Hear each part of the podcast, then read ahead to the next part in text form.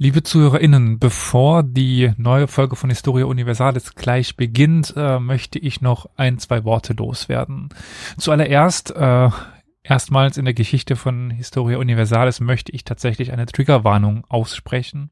Wenn ihr also denkt, dass sich die Beschäftigung mit psychischen Problemen euch nicht gut bekommt oder ihr nicht damit umgehen könnt, dann müsst ich leider an dieser Stelle sagen, dass ihr euch diese Folge von Historia Universalis nicht anhören solltet. Wir beschäftigen uns mit ähm, der Psychologie des Ersten Weltkrieges und dementsprechend kommen wir auch auf gewisse Problemstellen zu sprechen und äh, wenn euch das nahe gehen könnte, dann bitte wartet auf die nächste Folge, in der es dann doch wieder etwas äh, ruhiger, lockerer und freundlicher zugeht. Des Zweitens, das ist auch der Grund, warum ich diese Ansage hier äh, vorausschicken will, möchte, ist dann auch das, was ihr beim Hören ja merken werdet, dass unsere Gästin nach, ja, was ist das, zwei Dritteln oder ähnlichem abschaltet und dann ja eben nicht mehr folgen konnte dieser Thematik. Wir werden uns noch mit ihr, mit Victoria, äh, damit beschäftigen. Nur an dieser Stelle sei erstmal einfach nur als kleine Warnung die Triggerwarnung vorausgeschickt und als Erklärung eben dann das, was in der Folge passiert, ähm, ist zwischen uns schon ausgesprochen. Und wie gesagt, äh, ihr werdet dann auch die nächsten Tage in einer, in Anführungszeichen, Plauderstunde davon noch weiteres hören. Jetzt aber, ja, ich würde sagen, viel Spaß, so viel Spaß man eben bei so einem Thema haben kann mit der eigentlichen Folge. Und natürlich noch der Tipp, hört die Folge bis zu Ende. Im Nachklapp kommt dann noch ein kleiner Bonus.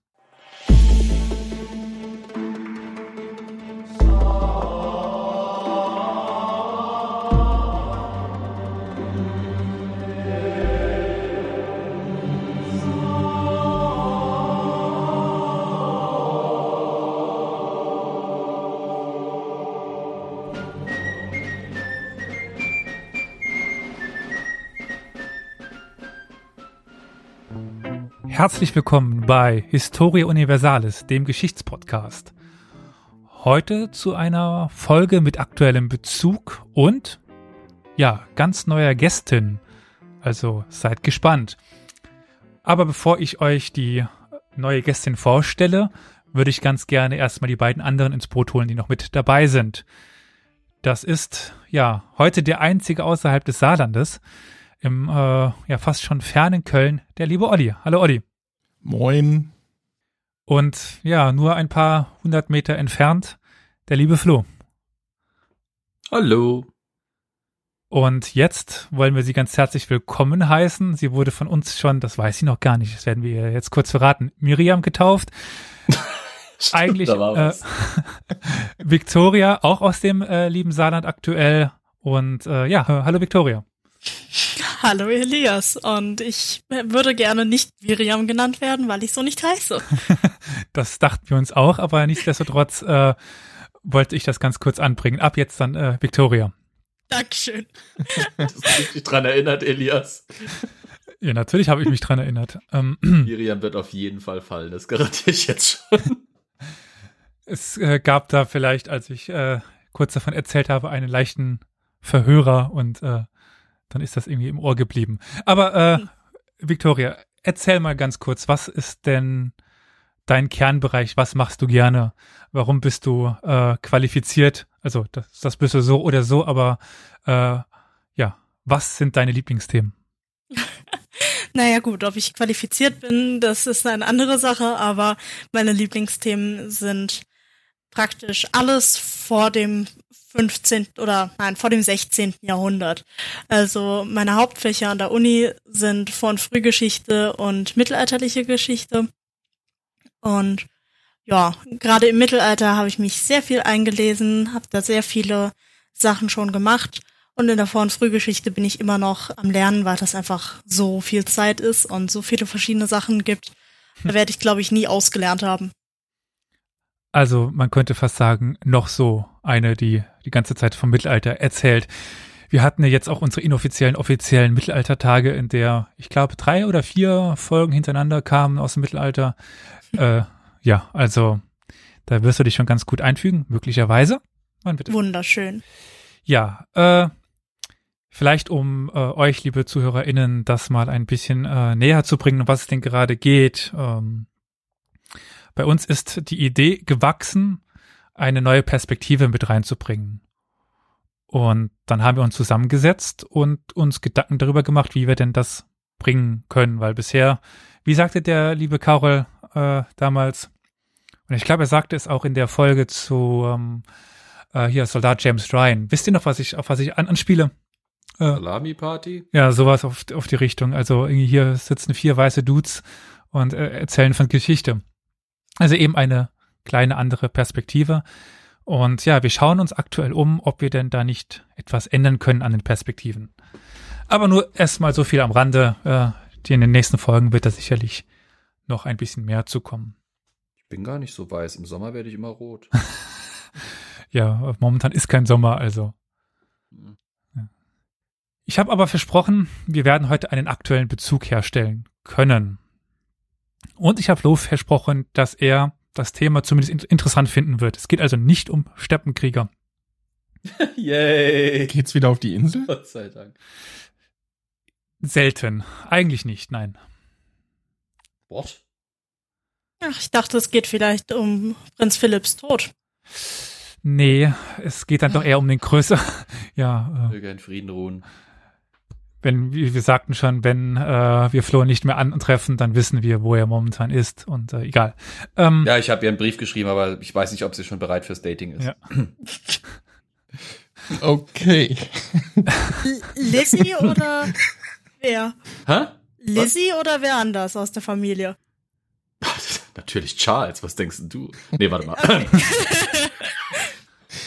wer könnte diesen Segeluhren widerstehen? Ja. Mhm. Diana konnte. ja, und guck dir an, wie es für sie ausgegangen ist, ha? Tja. Ja. Ich werde dann mich doch eher auf den etwas größeren Rahmen beziehen und auch einen persönlichen Note mit einfließen lassen. Ich meine. Oh. Sorry, das war die persönliche Note. du hast aber eine hohe persönliche Note. Naja, es geht halt um die aktuelle Corona-Situation. Oh Gott. Ja. Genau. Das ist ja momentan ja fast alltäglich, dass man von psychologischen Auswirkungen durch die Corona-Krise hört. Also eben, naja, Belastungsstörungen, Angststörungen sind momentan weit verbreiteter als je zuvor. Also da kann ich mich persönlich auch nicht ausnehmen. Solche Angst, Belastungsstörungen aber, die sind ja jetzt nichts Neues. Und dementsprechend soll es heute auch nicht um die Corona-Krise gehen, ich meine, wir sind immer noch HistorikerInnen und beschäftigen uns ja doch eher mit den vergangenen Tagen. Heute wird es um den Ersten Weltkrieg gehen. Hm. Und ja, es wird darum gehen, wie sich in dieser Zeit die Kriegspsychologie und die Kriegspsychologen entwickelt haben und wie die diese ja, Zitterkrankheit und sowas eingeordnet haben und ja, was deren Diagnosen waren. Mhm. So der Bezug zu Soldat, ja? James Ryan. Ja, könnte man jetzt so äh, auch auf die. Jetzt müsste ich wissen, ob das die die letzte Folge war. Wir haben den Überblick verloren. äh, also in der in der Folge, in der es um Soldat James Ryan ging, haben wir über Kriegszitterei kurz gesprochen in Bezug zu äh, Captain verdammt äh, Miller. Miller. Genau. Ha, ich wusste es noch. Ein bisschen stolz bin ich. Ähm, Fühl dich getätschelt. Gut, habe ich. Sehr schön. Hervorragend. Also, ich fange mal vorne an und höre dann hinten auf, macht ja am meisten Sinn, wobei ich eigentlich gar nicht vorne anfangen werde, sondern bevor vorne. Ihr werdet es schon schon merken. What? okay. Wir lassen uns überraschen. Ja.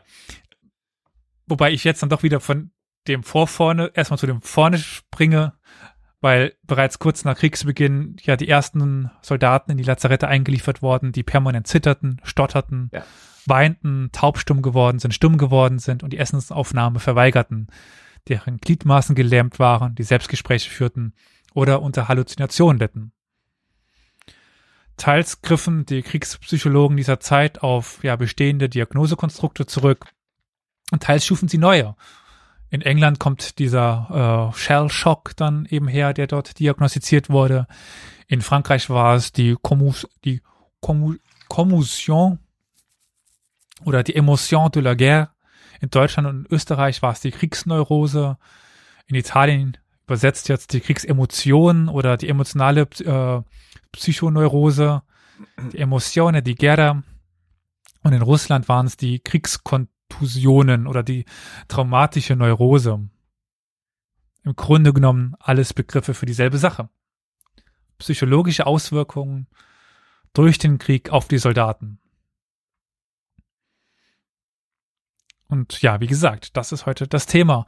Und dafür lohnt es sich, ja, die Anzahl der angstdiagnostizierten psychischen Erkrankungen bei Soldaten im Ersten Weltkrieg vor Augen zu führen. Also bei aller gebotenen Vorsicht mit den Statistiken über Kriegsneurosen, aber trotzdem ist es ja mal ganz interessant. Äh, habt ihr so eine Ahnung, wie viele diagnostizierte, ich sage es mal, Kriegsneurosen in Anführungszeichen, es in ja Frankreich und Deutschland gegeben haben sollte. Also jeweils, das, weil die haben ungefähr dasselbe Niveau. Oh je. Kann mir also, jemand erstmal den Größenumfang von den Menschen geben? Vielleicht wie viele ungefähr gestorben sind, dass ich da eine Relation habe? Wahrscheinlich, ich hab was von, den, von der Hairgröße eher im Kopf. Oder das? Also, ich, also zwischen 1,20 Meter und 1,90 Meter. Ähm, ja, nee, ich, ich würde es vielleicht in Prozentzahlen versuchen und würde sagen, mindestens ein Drittel. Wenn ich äh, die Zahl richtig im Kopf habe, eben so 1,2 bis 1,9 Millionen Soldaten auf deutscher Seite, ist es diagnostiziert ein bisschen weniger. Oh. Ja, du sagtest sollten. sollten diagnostiziert und wurden diagnostiziert sind ja zwei verschiedene ja, wurden, Schuhe. wurden diagnostiziert. Also ja. die tatsächlich so geführt worden sind. Es waren auf beiden, also Frankreich und Deutschland, jeweils circa 200.000. Nur so wenig. Hast, hast du aber mal eine Zahl für uns, äh, wie viel wie viel es jetzt nochmal genau waren? Weil ich habe es jetzt auch nicht mehr im Kopf, wie viel, wie viel etwa im Felde standen jeweils? Äh, das muss ich natürlich nachschlagen. Also zu Kriegsbeginn waren es 5,7 Millionen Soldaten der Entente und rund 3,8 Millionen der Mittelmächte. Okay. Ich kann da jetzt nicht genau aufziffern, äh, auf Listen, wie viel das jetzt. Ah, hier habe ich was. Militärische Verluste habe ich jetzt hier gerade, aber das bringt dir dann auch wenig. Wenn ich das jetzt hier richtig sehe, waren es im Deutschen Reich im totalen 2,4 Millionen, die im gesamten Krieg unter Waffen gestanden haben. Kann das sein? Das klingt mir eigentlich ein bisschen wenig, aber kann auch sein, dass ich jetzt gerade wirklich mit dem Zweiten Weltkrieg ein bisschen verwechsle. Ja, es passt auch nicht ganz.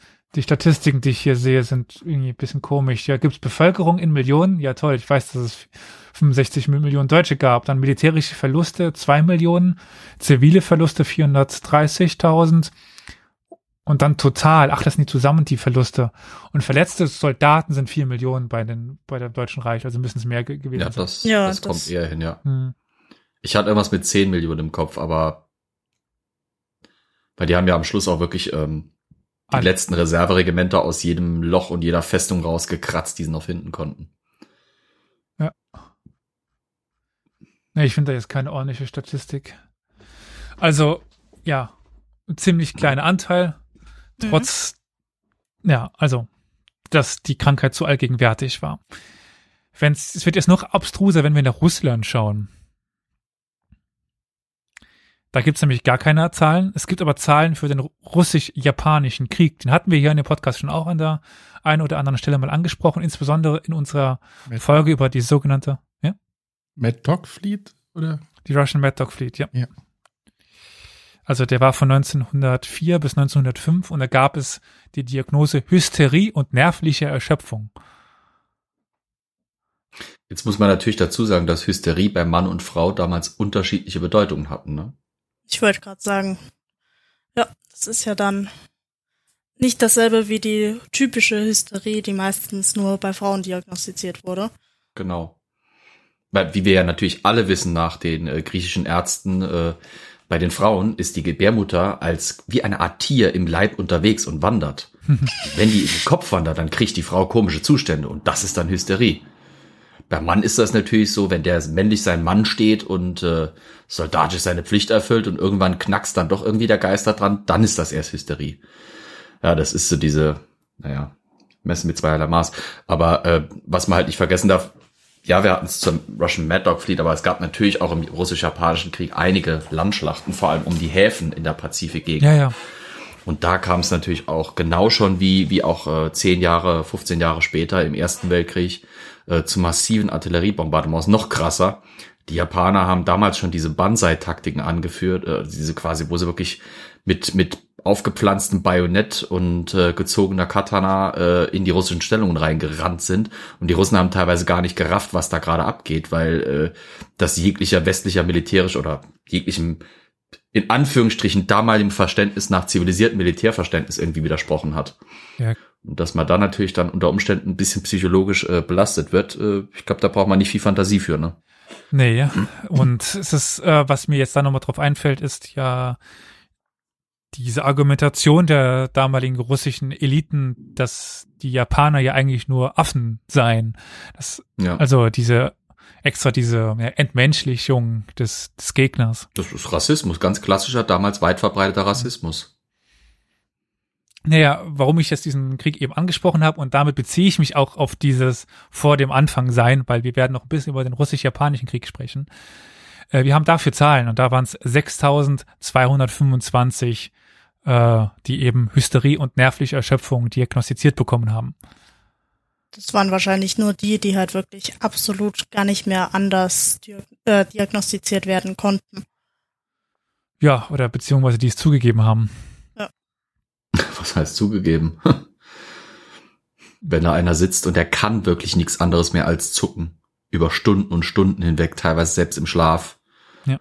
Dann ist, dann, dann ist das auch kein, äh, da steht das eigentlich außer Frage, dass da was mit dem schiefgelaufen ist und dass das außerhalb dessen Simulationsfähigkeiten oder sowas liegt. Ne? Ja, ja, aber was ich jetzt damit meinte, bisschen blöd ausgedrückt, ist ja diese Sache, die wir eben zum Beispiel jetzt in der filmischen Darstellung haben bei Soldaten ja. James Ryan, dieses Händezittern in einer ruhigen Phase. Ja. Da ist der, ich glaube, sagen zu können, dass die, also die wenigsten Soldaten damit zum, naja, Sunny gegangen sind zum Arzt, weil, das werden wir gleich noch sehen. Ja. Und dann kommen wir auch wieder auf die Hysterie zurück. Und sowas. Äh, England hatte übrigens ungefähr genauso viel äh, eingetragene Fälle im Ersten Weltkrieg wie Deutschland und Frankreich, also diese 200.000. Ja. Österreich-Ungarn dürfte im selben Bereich gelegen haben, wenn nicht sogar darüber, gerade wegen den Karpaten, wo es ja doch sehr übel zuging. Mhm. Äh, in Italien Apropos Hysterie, also ich glaube, mein Uterus ist gerade irgendwo in meinem Fuß unterwegs oder so, also der ist auch unterwegs. Dem geht's gut. Ich bin nicht hysterisch. Kitzelt dich gerade einen großen C oder wie? ja, genau. Willst du Nur noch als Funfact dazu. Ich weiß nicht mehr, welcher, welcher der griechischen Ärzte es war, aber der nannte mal die Gebärmutter das Tier im Tiere. So viel zu äh, philosophischen Fortschritt damals, ne? Ja, gell? Mhm. Grandios.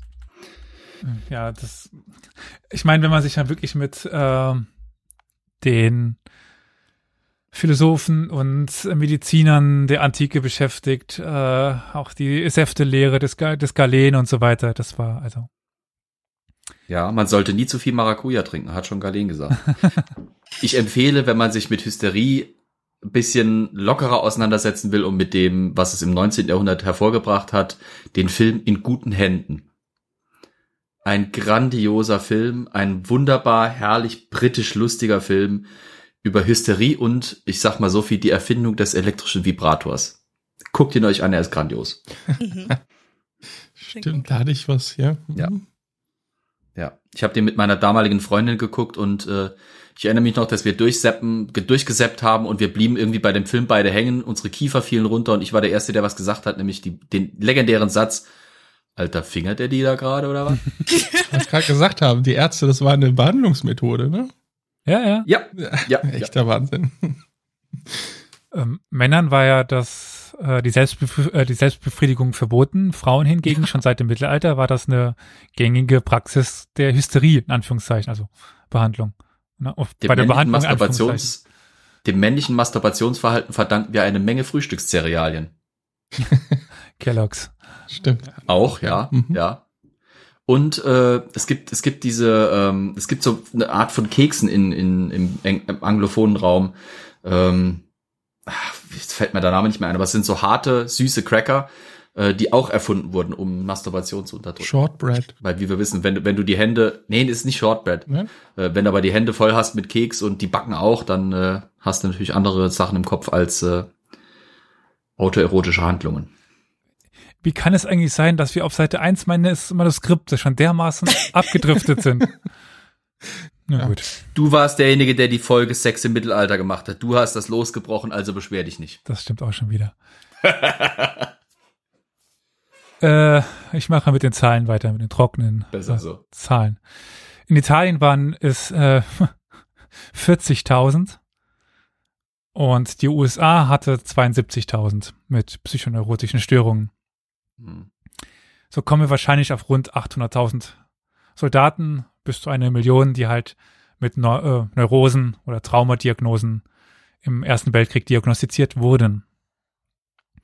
Die äh, psychisch Versehrten wurden von Militärpsychiatern behandelt, sowie von Psychiatern, die für den Kriegseinsatz mobilisiert worden waren. Das gab es nämlich tatsächlich schon. Also ich meine, wir sind da heute immer noch nicht wirklich äh, gut drin, wenn man äh, sich die Militärs anschaut, die verschiedenen. Ja. Also äh, da werden die Soldaten ja bis heute ziemlich alleine gelassen, mit den Erfahrungen umzugehen. Wenn sie dann. Nur heute heißt es halt nicht mehr Kriegszitterer, sondern PTSD. Ja, ein schöner Name gegeben, aber ja, wenn man sieht, was da in den USA teilweise passiert.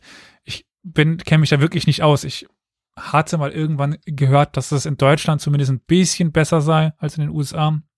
Wobei ich dann wieder mitbekommen habe, dass es in den USA wird sich natürlich normalerweise mehr um die Veteranen gekümmert. Aber. In dem Bereich tatsächlich nicht. Ähm, ich weiß nicht, ob du jetzt schon drauf eingehen willst, aber ähm, ich, ich meine, ich war ja damals in der Afghanistan-Einheit, war zwar selber nicht drüben, aber habe halt natürlich Kameraden gekannt, die definitiv PTSD hatten und damit umgehen mussten. Und ich habe auch äh, über Kontakte halt von Amerikanern das mitbekommen, wie es war. Hm. Und äh, das ist natürlich eine ganz andere Sache als damals. Ich meine, im Ersten Weltkrieg war es wirklich so, dass man Stunden und Tage unter Artilleriebeschuss gestanden hat. Das heißt, du sitzt in deinem Schützenloch, wirst beschossen. Du sitzt in deinem Graben, wirst beschossen. Du bist auf Patrouille, du wirst beschossen. Du bist in einem unterirdischen Bunker, wirst beschossen. Die ganze Zeit Erschütterung über Tage, Stunden, mhm. egal was auch immer, hinweg. Heute ist es halt eher dieser allgemeine Stress, die teilweise auch die Spannung, wenn nichts passiert die Gefahr dadurch, dass ähm, du bist weniger die ganze Zeit unter Beschuss, aber die ständig drohende Gefahr, zum Beispiel durch, durch die IEDs, also diese, diese selbstgebauten Sprengsätze, die zum Beispiel in Afghanistan gerne eingesetzt werden, ähm, durch diese, diese Bedrohungslage, dass du weißt, da ist in der Bevölkerung ein großer Anteil von als Zivilisten getarnten Kämpfern, die dir ans Leder wollen, quasi so nach dem Motto. Diese generelle Angst, diese ganze Angstgrundstimmung, die ist das, was heutzutage den großen Aus, äh, Ausschlag gibt. Und äh, da, wie du schon gesagt hast, haben ja? wir eben genau die Verbindung zu gerade heute für die Menschen, ja. weil eben so eine unbekannte Gefahr um jede Ecke lauert, die man nicht sieht. Ja. Und das schlägt extrem bei vielen Menschen auf die Psyche. Absolut. Und ist auch nicht leicht zu diagnostizieren und erst gar nicht leicht zu behandeln. Ja, und das, das Problem ist halt, dass ähm, selbst in unserer modernen Zeit, selbst mit all den Erkenntnissen, die wir haben, selbst mit all unserer fortschrittlichen Psychoanalyse etc. pp, ähm, es hat sich eine Sache nicht zu früher verändert. Da wirst du wahrscheinlich noch drauf eingehen, nämlich diese merkwürdige Haltung zwischen Verständnis für psychologische Störungen und auch irgendwie dieser, diesem, diesem Problem mit, der Frage von Mut und Stärke und mhm. so weiter, die da ja noch mit reinspielt. Und zum anderen natürlich sind solche Therapien aufwendig und teuer. Und also ich kann so viel aus den Erfahrungen von anderen und der Unterhaltung mit, mit erfahrenen anderen eben ziehen, dass sowohl in Deutschland als auch in den USA als auch in vielen anderen Ländern äh, PTSD oder diese moderne Version des Kriegszitterers teilweise genauso stiefmütterlich behandelt wird wie damals nach dem Ersten Weltkrieg. Da wird bei weitem nicht so viel investiert, wie nötig wäre, um diese Leute richtig zu behandeln ordentlich zu behandeln. In den USA, weil du gesagt hast, die behandeln ihre Veteranen gut, ist das tatsächlich ein richtig umfangreiches Problem, weil bei uns in Deutschland sind nicht ganz so viele Leute betroffen, mhm. weil halt nicht so viele Soldaten im Einsatz sind. Die Soldaten werden zwar auch nicht super behandelt, aber sie sind halt einfach aufgrund der geringen Zahl immer noch besser versorgt als in den USA, wo die Zahl der Bedürftigen von Behandlung viel, viel, viel größer ist als bei uns. Und trotzdem schafft es der Staat dort nicht, die Leute entsprechend zu behandeln. Es, es gibt so krasse Fälle, dass es Leute gibt, die für ihre PTSD-Therapie quasi einmal durch die halben USA reisen müssen, weil die, das Armeeprogramm, das dafür zuständig ist, das staatliche Programm, das dafür zuständig ist, denen Ärzte zuweist, so dass es dir passieren kann, dass du in Kalifornien lebst, aber dein Arzt, der dich behandeln soll, in Hawaii sitzt. Da darfst du erstmal über den Pazifik fliegen und so Zeug. Also das hat ganz komische Ausflü äh, Austriebe. So viel dazu nur. Sorry. Gerne, das ist ja das, was wir wollen. Ja. Das passt auch generell zur Behandlung auch heutzutage noch von ähm, geistigen Krankheiten. Da sind immer noch so riesige Stigma mit verbunden, dass einfach auch über PTSD und solche Sachen einfach nicht so viel geredet wird, wie das, wie darüber geredet werden sollte.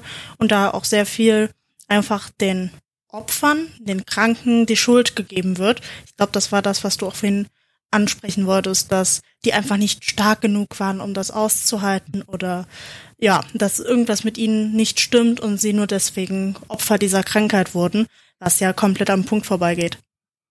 Ist auch die Selbstwahrnehmung. Ich meine, du wirst ja, heutzutage wirst du nicht mehr wie früher Soldat, weil du es musst.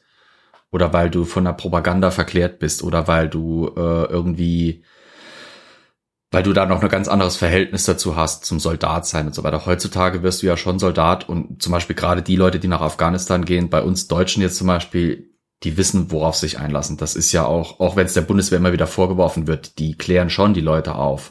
Und spätestens, wenn du in so einer Einheit bist, die schon, wo schon Veteranen sind, du wirst früher oder später, wenn du nur halbwegs interessiert bist, erfahren, wie oder was du da erleben wirst.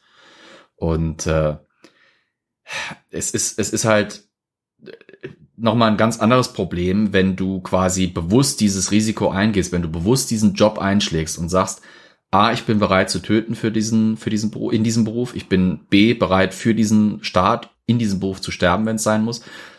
Und dann kommst du in die Situation, wo du eben töten musst, wo du unter Umständen sterben kannst und plötzlich merkst du, deine Psyche ist entgegen deiner Erwartungen doch nicht in der Lage, damit klarzukommen. Und das ist natürlich auch nochmal ein Problem, weil abgesehen von der Außenbeurteilung ist natürlich das eigene selbstreflektierte Bild ein ganz gewaltiger Faktor. Wenn du selbst feststellst, du wirst deinen eigenen Erwartungen, Hoffnungen und Ansprüchen vielleicht nicht genug oder äh, du bist quasi konfrontiert mit deiner eigenen, ich nenne es jetzt mal ganz krass, Unzulänglichkeit. In eben diesem Missverhältnis zwischen, was ich mir zumuten möchte und was ich dann am Schluss zugemutet bekomme. Ja. Gut, äh, springen wir jetzt aber mal bevor wir die Diskussion nachher weiterführen können, wenn es genau darum geht, erstmal nochmal zurück ins 19. Jahrhundert, weil die Kriegspsychiatrie oder die Kriegspsychiater waren aufeinander ausgerichtet. Also sie haben miteinander kommuniziert, aber innerhalb von gewissen Blöcken. Also die Blicke französischer, britischer, deutscher hm, und österreichischer, ungarischer Kriegspsychiater waren aufeinander gerichtet, während die Russen eher auf die Italiener und die andersrum geschaut haben beziehungsweise die wiederum auch nach Deutschland. Also, naja, die waren, da war noch relativ großer Austausch da. Mit Kriegsbeginn ändert sich das natürlich. Alle Kriegspsychiater begannen, äh, sich auf den, ja, auf der internationalen Diskussionsebenen zurückzuziehen und mehr auf international, äh, mehr auf nationaler Ebene zu arbeiten. Also wenn sie jetzt die Dialoge weiterpflegten, war es eben eher anhand der neuen Machtverhältnisse. Die, die italienischen und russischen Kriegspsychiater wandten sich jetzt natürlich von den deutschen Kollegen ab, weil, naja, es gab da einen Krieg und da waren sie eben auf zwei verschiedenen Fronten und äh, orientierten sich jetzt eher an den französischen Kollegen, mit denen sie eine, in Anführungszeichen, Art kriegspsychiatrische Entente, Anführungszeichen Ende, schufen. Die nationalen Kriegspsychiatrien unterschieden sich in einem wesentlichen Punkt. Es ist ihrem professionellen Selbstverständnis. Das Verhältnis ja, von Staat und Militär beeinflusste das Denken über soldatische Angst dann maßgeblich. In Russland war die Entfernung zwischen Kriegspsychiatern auf der einen Seite, Staatsmacht und Militär auf der anderen Seite wohl am größten. Das wundert jetzt nicht besonders, würde ich mal so behaupten, oder? Ja gut, zumal die eine Revolution im Haus hatten, ne? Ja. Die Kriegspsychiater gehörten zu den klassischen freien Berufen, die während der großen Reform der 1860er Jahre unter Zar Alexander II. ihren großen Auftrieb erfahren hatten. Während Offiziere und Politiker soldatische Angst nicht als emotionalen Zustand, sondern als Charaktereigenschaft, also Feigheit sahen. Schwäche. Ja, ließen russische Kriegspsychiater sogar einen Zusammenhang zwischen Heldentum und Angst in extremen Situationen zu.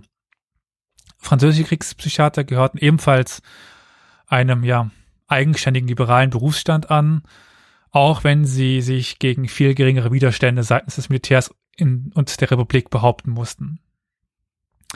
Wie ihre russischen äh, Kollegen definierten sie Mut und Heldentum so um, dass Platz für Angsterfahrungen war. Eine solche Neudefinition von Heldentum war in Deutschland ausgeschlossen. Die deutschen Kriegspsychiater stellten ängstlichen Soldaten unter Generalverdacht. Mit ihrem durch Angst hervorgerufenen Zittern und Stottern wollten sie angeblich Renten erschleichen und nirgends war Staat, Militär und Psychiatrie wohl enger verflochten als im Deutschen Kaiserreich. Nett. Beim Ausbruch des Ersten Weltkriegs konnten die Kriegspsychiater auf mindestens ja eine 50-jährige eigene Geschichte zurückblicken. Ab Mitte des 19. Jahrhunderts, wenn nicht schon sogar früher, begannen die Kriegs- äh, oder die psychologischen Wissenschaften sich auszudifferenzieren und zu professionalisieren. Aus der inneren Medizin wuchsen dann ja die Zweige Neurologie, Neuropathologie, ähm, Psychiatrie, Psychologie und Psychoanalyse. Und jetzt können wir eine Querverweis zu einer anderen Folge ja ziehen, zu der Schlacht bei Balaklava. Ich habe übrigens erfahren, unsere äh, ja, Kollegen von ehemals Zeitsprung, jetzt Geschichten aus der Geschichte haben es uns nachgemacht und auch eine Was? Folge über die Schlacht bei Balaklava gemacht. Skandal. Ja, aber wirklich. Das Thema. Rechnung über Lizenzgebühr kommt nächste Woche. Ja, ja. Jedenfalls mit dem Krimkrieg dämmerte dann ja den militärischen Entscheidungsträgern, dass Soldaten mit Angst diagnostizierten Symptomen zusammenbrechen und dass ja deren Heilung und Rückführung in die Truppen, aber auch präventive Maßnahmen für Erfolg in künftigen Kriegen entscheidend sein würde. Wir erinnern uns ja so ein bisschen an die Beschreibung bei bei äh, bei Balaklava, die ja schon hingingen zu dem, was dann im Ersten Weltkrieg folgen sollte, auch wenn es dann noch klassische Kriegsführung war. Parallel zum Aufschwung der Rüstungstechnologie nach den Krimkriegen expandierte dann auch die Kriegspsychiatrie oder Psychologie. Die weitere Professionalisierung und Institut, Institut, Institut das ist ein schwieriges Wort, Institutionalisierung oh, dieser Wissenschaft. Institutionalisierung. Ja, genau, das, was äh, Flo sagte, setzte sich äh, dann im amerikanischen Bürgerkrieg und im deutsch-französischen Krieg dann weiter und im spanisch-amerikanischen Krieg und dem zweiten Buchenkrieg dann fort. Entscheidende Impulse erhielt die Kriegspsychiatrie dann, das hatte ich schon angesprochen, während ja, des russisch-japanischen Krieges. In diesem ja, Stellungskrieg, wenn man dann eben die Bilder sieht der Belagerung der russischen Hafenstädte, die uns sehr bekannt vorkommen, weil sie eben dann schon Grabenkrieg und so weiter waren. Ja, ähm, es gab dann auch neue Waffentechnologien in diesem Stellungskrieg, also Fern- und Schnellfeuerwaffen, Granaten, Artilleriebeschuss und die kamen zum Einsatz. Weshalb er gerne als erster in Anführungszeichen moderner Krieg angesehen wird und sogar als in Anführungszeichen nullter Weltkrieg bezeichnet wird. Aber jetzt nicht, weil es ein weltumspannender Krieg war, sondern weil er in seiner Ausformung dem Ersten Weltkrieg sehr ähnlich war. Da kann man ja auch zum Beispiel den Einsatz von ja, Panzern würde jetzt zu weit führen, aber gepanzerten Wagen oder. In welchem meinst du jetzt? Äh, der russisch-japanische Krieg. Ja, ja, gepanzerte Autos, ja. Schon, ja, doch. Also ich finde den Tank eigentlich ganz gut. Also einfach so ein, so ein, so, so ein Haufen gepanzertes Stahl, das sich irgendwie fortbewegt. Ja, aber der Tank war ja wirklich Erster Weltkrieg. Das, was die Russen und Japaner im ersten, äh, in ihrem Krieg da 1904 eingesetzt haben, das war, die Russen hatten ein paar gepanzerte Autos, wenn ich mich richtig erinnere. Aber ab, ja, noch nicht mal, nee, noch nicht mal richtig gepanzerte Autos, da kannst du eigentlich auch nicht richtig von reden. Es waren gepanzerte Fahrzeuge in irgendeiner Form. Aber gut, wenn du so willst, haben die Koreaner das schon im 16. Jahrhundert eingesetzt, gepanzerte Fahrzeuge. Ja. Gut, das ist ja dann. Querverweise auf die noch entstehende Sonderfolge, ne? Auch heute äh, geht's einfach hin und her hier, also. Eigentlich ist das heute nur eine Verweisfolge, ne? Ja. Wir könnten eigentlich die ganze Zeit nur Sachen aneinander schneiden, ne? Ja, aber es ist ein, es ist ein ernstes Thema. Trotz allem. Ja. Äh, genau, wo war ich? Hier. Wir hatten ähm, den, ja, erster moderner Krieg. Die Augen der gesamten kriegspsychiatrischen Welt richteten sich ja plötzlich nun auf Russland, da Nervenkrankheiten zum ersten Mal, also ein, ein Zitat von Spezialisten, schon ab der Schusszone behandelt werden oder wurden. Weil, naja, durch eben diesen massiven Artillerieeinsatz und auch den Einsatz von Kriegspsychiatern, das eben direkt an der Front diagnostiziert und behandelt worden ist. Die Vorstellung von Angst als Ursache von Nervenkrankheiten bei Soldaten taucht in Russland aber schon zum ersten Mal im Mai 1873 auf, nachdem deutsche Ärzte äh, den in Anführungszeichen epidemieartigen Anführungszeichen Ende heute ich muss halt viel der dieser Formulierungen übernehmen von damals, weshalb äh, naja ich mir eben so diese Anführungszeichen da, da setze. Es war jetzt kein epidemieartig, also es war keine Epidemie, aber es wurde als epidemieartiger Ausbruch von Nervenkrankheiten in, ja, infolge des Deutsch-Französischen Krieges gesprochen. Und naja, das war so der, der Funke, den, der diese Krankheit auch nach Russland ge gebracht hat, eben infolge des Deutsch-Französischen Krieges. Der erste Schritt war die Doktorarbeit von einem gewissen Osserowski über Hysterie in der Armee aus dem Jahre 1891. Wobei Osserowski noch keine Kausalbeziehung zwischen Angst und Hysterie zuließ. Diese Trennung hatte ungefähr ein Jahrzehnt Bestand und danach fiel sie dann auch in Russland. So wurde zu Beginn des neuen Jahrhunderts, ja, eingerissen und ersetzte und ersetzt durch ein Verständnis von Angst als Hauptursache von äh, Geisteskrankheiten. Dieses Konzept bestimmt aber auch schon, ja, damit vor dem russisch-japanischen Krieg die Fachdebatten und gewann im Folge, ja, der Revolution und eben des ganzen Krieges an, an Bedeutung. Allen Fachdebatten lagen dabei zwei entgegengesetzte Menschbilder zugrunde. Entweder handelt es sich bei Angst um eine naturgegebene menschliche Eigenschaft oder die Angst ist unnatürlich.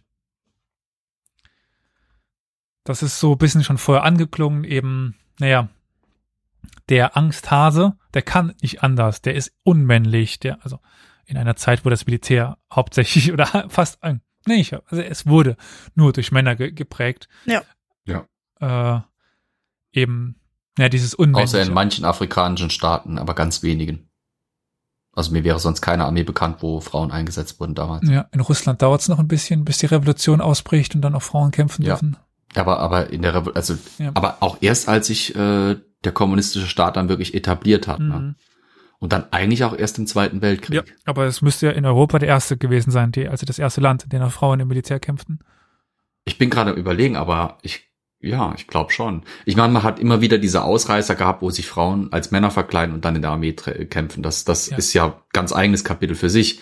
Aber die erste Armee, die wirklich in großem Stil Frauen eingesetzt hat im westlichen Kontext, ist wirklich Russland, ja.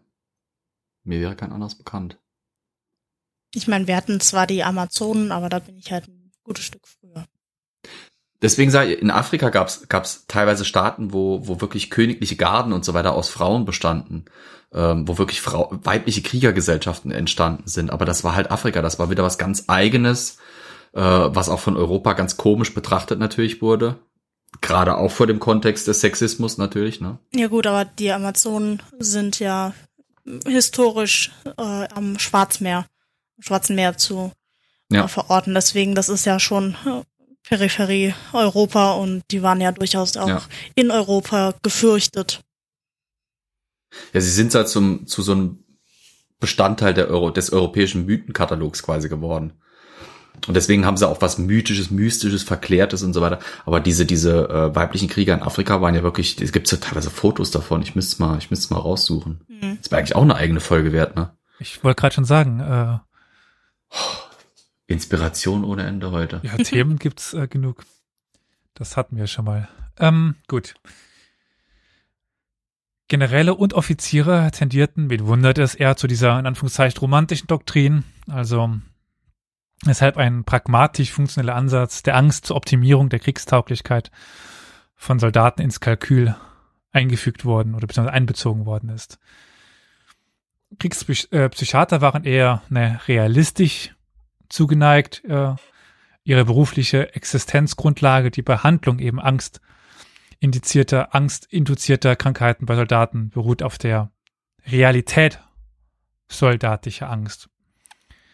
Wobei wir es immer noch im Hinterkopf behalten müssen, es ist jetzt nicht, wie es modern ist, eben, dass das behandelbar ist und dass das eben jedem Menschen passieren kann, sondern es wurde immer noch negativ an, angesehen. Trotz ihres Hegemonialstatus bot die realistische Doktrin gegenüber, ja, also bot Raum zur Differenzierung und Diskussion. Kriegspsychiater begannen in der Regel mit ja, einer Beschreibung der Symptome und unterschieden dann ganz verschiedene Angsttypen. In einem Aufsatz, der sich an das allgemeine militärisch interessierte Lesepublikum richtete, fasste ein äh, Gregory Sumkov, der wird wichtig, der war nämlich während des russisch-japanischen Krieges und ja, wohl der einflussreichste russische Kriegspsychiater. Ähm, naja, er fasst auf jeden Fall das Spektrum soldatischer Gefühle folgendermaßen zusammen. Zitat. Ist nicht auf, auf Russisch, aber Übersetzung. äh, Zitat, Soldaten machen eine Menge durch. Sie fürchten sich, werden wütend, freuen sich, sind manchmal verzweifelt. Sie hoffen, sie glauben an den Sieg. Sie werden enttäuscht und glauben doch wieder von neuem. Das Leben im Krieg ist ein grelles Kaleidoskop verschiedener Gefühle. Gefühle, die Menschen in Friedenszeiten ebenfalls empfinden, die jedoch im Krieg schärfer und extremer ausgedrückt werden. Zitat Ende. Oh, man könnte fast sagen, Soldaten sind Menschen, ha? ja. Bis hierhin klingt das ja ganz positiv, oder? Ja. Das klingt zumindest mal nicht nur negativ. Es hat ein gewisses Maß an Empathie zumindest, erfreulicherweise. Mhm. Also das ist diese realistische Doktrin. Also das gehört zu einem Menschen irgendwie dazu und ähm, ja, mhm. es ist Mensch gegeben anders eben als dieses, äh, ja, es ist unnatürlich, es, es gibt's eigentlich nicht. Das diesen faule Menschen, die wollen sich nur, nur drücken, die wollen eine Kriegsrente. Gut, aber ich, ähm, es Jetzt, gibt. Hm? Hätte es damals die Bildzeitung gegeben. Bahnbrechende Entdeckung. Forscher finden heraus, Menschen haben Gefühle. Wer hätte gedacht? Sumkov fasst aber noch die Aufgaben von Kriegspsychiatern zusammen. Also, Zitat. Anhänger der zweiten, realistischen Schule versuchen die Menschen zu untersuchen, die psychologische Natur des, des Soldatens. Sie versuchen in den Bereich äh, psychischer Phänomene einzudringen. Sie versuchen die Gesetze der Soldatenpsyche in kriegerischen Auseinandersetzungen zu ergründen und sobald sie diese ergründet haben, zukünftige Soldaten das Wesen der Phänomene zu erklären und Mittel zum Kampf gegen unerwünschte Erscheinungen in ihrer Psyche aufzuzeigen. Also wie geht man eben mit Angst um? Mhm. Soweit, so gut. Wie Sumkov weiterdenkt, werden wir gleich noch mitbekommen. Dann wird's dann doch ein bisschen komisch uns aus der modernen Sicht. Es ging Kriegspsychiatern wie Sumkov aber auch darum, Nervenkrankheiten zu nobilitieren, also ihnen einen ähnlichen Status wie respektablen Bakteriol äh, bakteriologischen Krankheiten zu, zu verschaffen. Also auch wieder eigentlich ganz modern. Also es ist tatsächlich eine Krankheit. Zitat. Um die Cholera zu bekämpfen, muss man die Cholera unbedingt untersuchen. Um Todesangst im Krieg zu bekämpfen, muss man die Ausdrucksformen dieser Angst untersuchen, um Panik zu vermeiden. Muss man ihre Wesen, muss man ihre Wesen, ihre Genese, ihre Manifestationen, ihre Ausbreitung und so weiter analysieren. Als typischer Vertreter des politischen liberalen eingestellten kriegspsychiatrischen Establishments legte Sumkopf bisweilen einen bemerkenswerten Glauben an die Wirkung einfacher Aufklärung an den Tag. Da wird's nämlich jetzt ein bisschen abstrus. Wenn die Ärzte den Soldaten nur immer wieder erklären, dass ihre körperlichen Anzeichen ihre Angst vor der Schlacht normal seien, würden sie diese nicht mehr als krank einstufen und unverdrossen in der Schlacht zielen und ja, in die Schlacht ziehen, statt Panik anheimzufallen. Also nach dem Motto, das ist halt ganz normal, dann hätten die Leute eben nicht diese Probleme. Im Laufe der Zeit wurden die psychiatrischen Beschreibungen von, Angst, äh, von Angstsymptomen immer vielschichtiger. Sumkovs Untersuchungen des ja, mentalen Zustands von Soldaten äh, während der Kampfbehandlung ist ein, also Kampfeshandlung ist ein gutes Beispiel dafür. Es lohnt sich, aus äh, einer seiner Beschreibungen länger zu zitieren. Und hier, ja, eignet sich die Phase vor der Schlacht am besten, da es laut Sumkopf mit der größten Angst verbunden war. Das psycho psychologische Bild des äh, Soldaten, also das psycho physiologische Bild des Soldaten vor der Schlacht beginnt mit der Vorbereitung und Artilleriebeschussen als Hintergrundgeräusch. Alle warten auf den Marschbefehl. Die Soldaten fangen an, in ihre Notizbücher, Portemonnaies und Taschen zu kramen. Sie ziehen diese Briefe hervor und lesen sie. Die meisten werden verbrannt, nachdem sie schnell noch einmal gelesen wurden. Sie tauschen Notizen und mündliche Bitten aus. Wenn ich sterbe, schickt dies nach Hause und sag ihnen, dass ich an sie gedacht habe. Viele, äh, viele Gläubige holen ihre Ikonen hervor, kreuzigen sich, küssen die Ikonen und händigen und hängen sie an die Brust. Nachdem diese letzten Dinge von existenzieller Bedeutung abgeschlossen sind, reparieren die Soldaten ihre Uniform, Ausrüstung und vor allem ihre Waffen. An Konzentration ist nicht wirklich zu denken. Die Atmosphäre ist geprägt von Stille und angespannter Nervosität.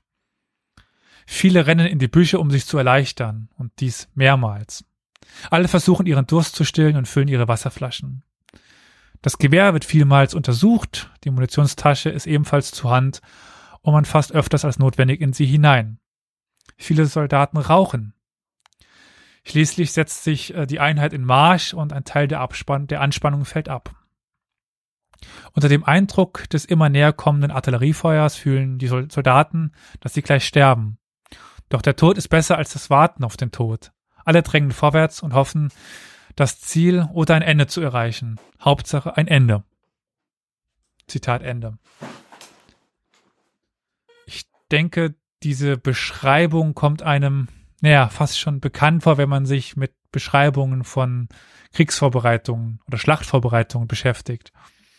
Also ja. dieses Reinigen der Waffe als Ablenkung, das ist ja allgegenwärtig, weil es irgendwie dann, das ist halt zu Hand als Beschäftigungsmittel. Schon die Spartaner haben sich frisiert und parfümiert, bevor sie in die Schlacht gezogen sind. Hm. Und auch heutzutage bei Angststörungen oder sowas sind das ganz typische Coping Mechanisms. Entschuldigung, ich weiß den deutschen ja. Begriff gerade nicht. Äh, dass man sich halt irgendwie beschäftigt, Hände, äh, Mund oder irgendwas, äh, dass man halt aktiv ist, um sich davon abzulenken. Hm. Kompensationshandlungen? Vielleicht? Ja. ja. Es zeigt uns aber, denke ich, weil Sumov, wie, äh, Sumkov, wie gesagt, schrieb vor dem Ersten Weltkrieg, dass ja die Kriegspsychiatrie nicht völlig unvorbereitet war auf die stummen Zitterer und Stotterer, die der Krieg hervorbrachte. Und in einer Zahl, die alle vorige in den Schatten stellte. Im März 1915, also schon im Krieg, veröffentlichte der Tübinger äh, Psychiater Robert Gaub eine aus seiner Sicht erste Bilanz über die wachsenden Zahl der Nervenkrankheiten seit Dezember 1914. Darunter fielen alle, Zitat, augenfälligen Ausdrucksbewegungen des Schreckens und der Angst. Also, Zitat Ende, also alle Formen des Zitterns, des Zuckens, der Asthesie, der Apasie, das stumme Taubsein, die Anfälle und Delirien. Das war der Titel dann seines Aufsatzes. Eine, Zitat, mehr oder weniger bewusste Angst vor der Rückkehr ins Feld, Zitat Ende, sei bei den meisten von Gaub behandelten Soldaten der Grund, warum sich die akuten Schreckenswirkungen chronifizierten. Also es geht hier eben darum, dass die Soldaten Angst haben, zurückzukehren Nicht mhm. das, was sie erlebt haben, sondern die Angst der Rückkehr sei es gewesen. Auch wenn die ersten akuten Systo äh, Symptome schwach wurden oder blieben, äh, blieb die ja, schwachnervigen Menschen, das ist wieder ein Zitat, wie gesagt, wenn ich solche Begriffe verwende wie schwachnervigen, ist das nicht meine Wortwahl, das ist jetzt in dem Falle die, die Wortwahl von Gaub. Ein, ja, wirksamer Rest von chronischen Symptomen der hypochondrischen äh, Verzagtheit. Hypochondrische Verzagtheit, Heidewitzka. Ja, jetzt kommen wir halt einem, ja, äh, Menschen, der wahrscheinlich nie selber an, an der Front war. Der Tübinger äh, Psychiater eben beklagt die, Zitat, äh, fruchtbare negative Auslese, Zitat Ende, des Krieges, an der Neurologen und Psychiater unweigerlich mitarbeiten. Die in Anführungszeichen seelische Unzulänglichkeit, Zitat Ende, wurden, Zitat Anfang, rechtzeitig den Strapazen und dem Grauen des Krieges entzogen, Zitat Ende. Wohingegen die, ich glaube, ich lasse es jetzt mal, Zitat Anfang und Ende. Also Last des Kampfes und die Not des Sterbens auf den gesunden und volkskräftigen Teil des männlichen Deutschlands drückte.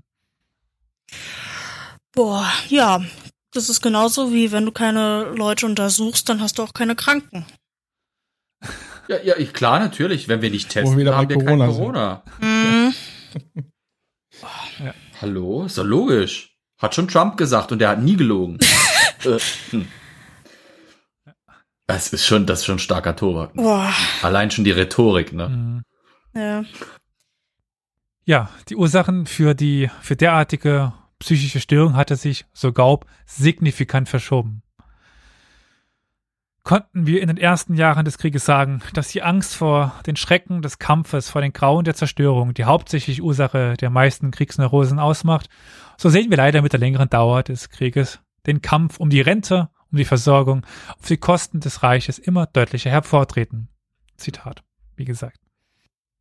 Und Robert Gaub stand mit dieser Ansicht über die Ursachen und Entstehung der Kriegsneurose nicht alleine. Wie gesagt, es geht um eine Erschleichung von einer Absicherung, eine Rente angeblich. Seit der Münchner Kriegstagung im September 1916 hatte sich in der psychiatrisch-neurologischen Fachkreisen eine überwältigende Mehrheit der Ansicht angeschlossen, die Begehrungsvorstellungen, das heißt vor allem der Wunsch nach einer staatlich-finanziellen Entschädigungsleistung, sei für die wachsende Zahl an Kriegsneurosen verantwortlich zu machen. Das beherrschende Thema auf diesen Fachkongressen war die Frage, ob es sich bei den äh, psychischen Kriegserkrankten um körperliche Versehrte handelt oder um die, ob die Erkrankungen psychogener Natur seien.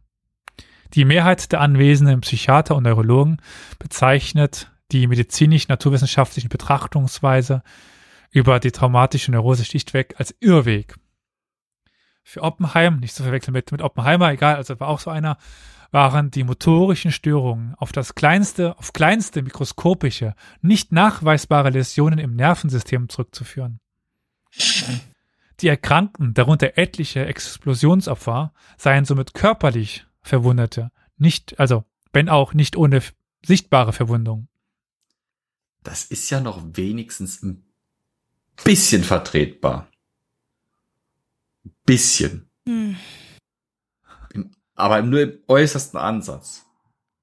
Es, ich meine, ich weiß, was es du macht meinst. aus der damaligen Seite, es, es macht aus der damaligen Sicht Sinn. Hm. Ein Typ steht in der Nähe von der Explosion, er stirbt nicht von der Explosion, aber irgendwas ist mit ihm passiert. So, ich verstehe die Psyche nicht, also wo suche ich den Grund?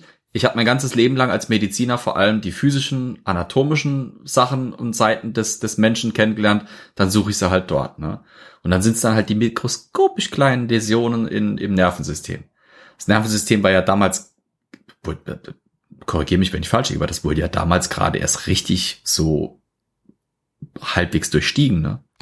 Auch mit, mit Körperelektrizität etc. pp. Ja, wie gesagt, es war ja die oder ein, eine Beschädigung des Nervensystems. Ja. Aber eben nicht, also nicht die psychologische Beschädigung in Anführungszeichen, sondern eben ja. eine äußere. Ja. Äh, ja. Im Gegenzug trat die psychologisch spekulative Theorie als die ja, alleinige Gültigkeit beanspruchte Theorie in den Vordergrund. Diese Entwicklung hatte äh, weitreichende Folgen, wurde doch Nun alle möglichen Angstzustände, von den motorischen Störungen hin bis zu Ischias, Rheumatismus, Migräne, Einnässen und Wutanfälle. Und jetzt kommen wir es unter der breiten Kategorie der Hysterie verhandelt. Also Oppenheim setzt sich eben nicht durch mit dieser ja, körperlichen Verwundung, sondern es kommt es wieder der Begriff Hysterie.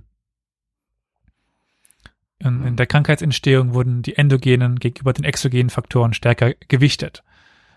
Andere Faktoren, etwa die mechanische Erschütterungen, denen die Soldaten im Granatenhagel ausgesetzt waren, ja, die meisten Kriegshitterer waren tatsächlich Explosionsopfer, spielten ja. dagegen kaum eine Rolle.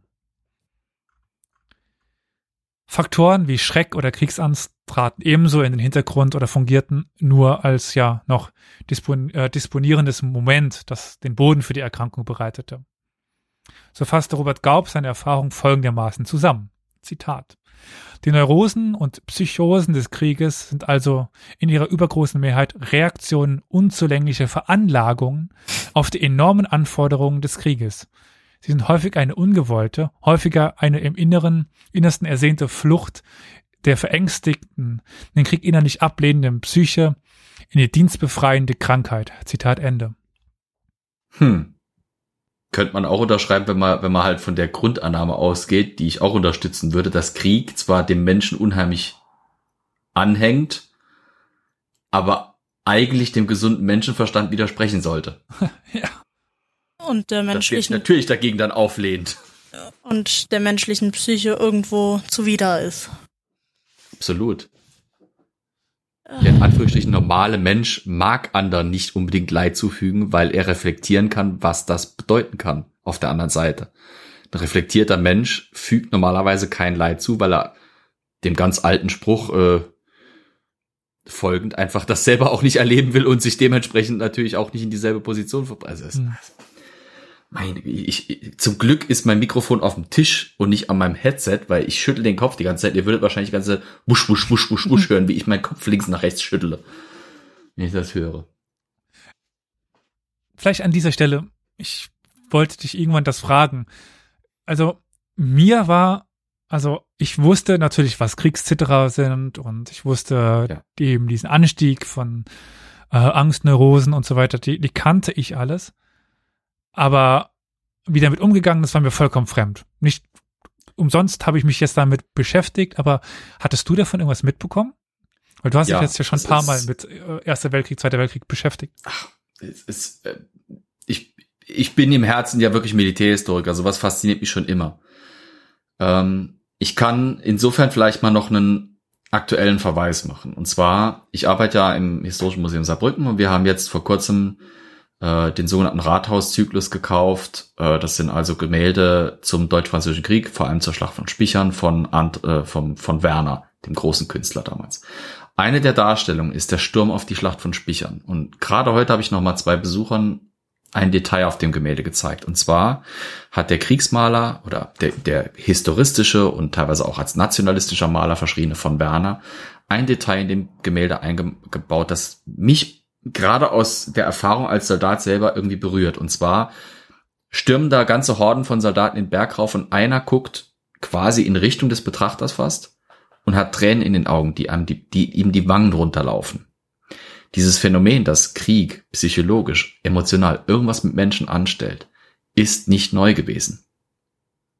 Es gibt Berichte aus dem Mittelalter darüber, dass Ritter sich in die Rüstung machten, nicht vor, einfach weil sie, weil sie vorher einen halben Liter Wein gesoffen hatten und nicht, nicht konnten, weil die Rüstung halt so kompliziert war aufzuziehen, sondern vor Angst. Hm. Es gibt Berichte aus der Renaissance, wo Schützen oder wo, wo, wo, wo Soldaten, die das erste Mal mit Feuerwaffen in Berührung kommen, sich in die Hose machen vor Schreck. Es gibt aus jedem Zeitalter, wo irgendwie Krieg geführt wird, gibt es Hinweise, dass Menschen damit psychologisch überfordert, überfordert waren. Aber erst wirklich um diese Jahrhundertwende zum 20. ist das wirklich wissenschaftlich richtig sinnvoll angegangen worden. Das ist das Krasse daran. Die Menschheit hat tausende von Jahren Krieg gebraucht, um überhaupt mal zu entdecken und sich einzugestehen, was da für Effekte dabei rauskommen. Für den, für das Individuum, für den einzelnen Mensch. Und wenn man sich vor Augen führt, dass das, sagen wir mal, die Kriegsführung seit dem 16., 17. Jahrhundert zielstrebig darauf hingearbeitet hat, das Individuum ja eigentlich im Militärapparat auszulöschen, um einen militärischen Körper zu erzeugen, der mit seiner Masse wirken kann, als Massenheer, als Liniensoldat etc. Ist es krass, dass es dann eben jahrhundertelang eine Entwicklung gab, wo dieses Gefühl unterdrückt und systematisch wirklich zum Teil auch ignoriert wurde. Und erst um das 20. Jahrhundert rum ist das wieder aufgekommen, wo man das anerkannt hat. Es, ist krass. Und ja, mit den Kriegszitterern, ich habe es halt, ich habe halt insofern mitbekommen, das erste Mal bei einer Doku, wo ich das extrem beeindruckend gezeigt äh, bekommen habe durch Videoaufnahmen. Es gibt ja Filmaufnahmen aus dem aus dem Ersten Weltkrieg, wo man diese Kriegszitterer sieht, sowohl auf deutscher als auch auf französischer Seite. Ähm, man muss sich das halt so vorstellen. Äh, wir haben es immer wieder mal angeschnitten, wenn es um Schlachtbeschreibungen und so weiter ging. Dass Artillerie in dem Maße eingesetzt wurde, wie sie, wie sie dann eben im 20. Jahrhundert zum Einsatz kam, das begann ja im mh, sagen wir mal, um die Mitte des 19. Jahrhunderts rum. Eigentlich hat Napoleon schon diese, diese Barrage, diese Artilleriebarrage oder diesen, diesen massiven Artilleriebeschuss eingeführt und das hat dann übers 19. 20. Jahrhundert hinweg sich weiterentwickelt. Was das für eine Auswirkung alleine hatte, dass plötzlich auf dem gesamten Schlachtfeld unvorhergesehener Tod kommen konnte, was das für eine Auswirkung auf die Psyche hatte, das, was das für eine Rolle auch für den Kriegszitterer spielt. Ich würde sagen, es ist sehr wichtig ich habe jetzt ehrlich gesagt nicht die Fachliteratur dazu natürlich gewälzt, wo, wo jetzt irgendwie das Ganze so en Detail äh, diskutiert wurde, aber ich würde schon sagen, dass das eine große Rolle gespielt hat.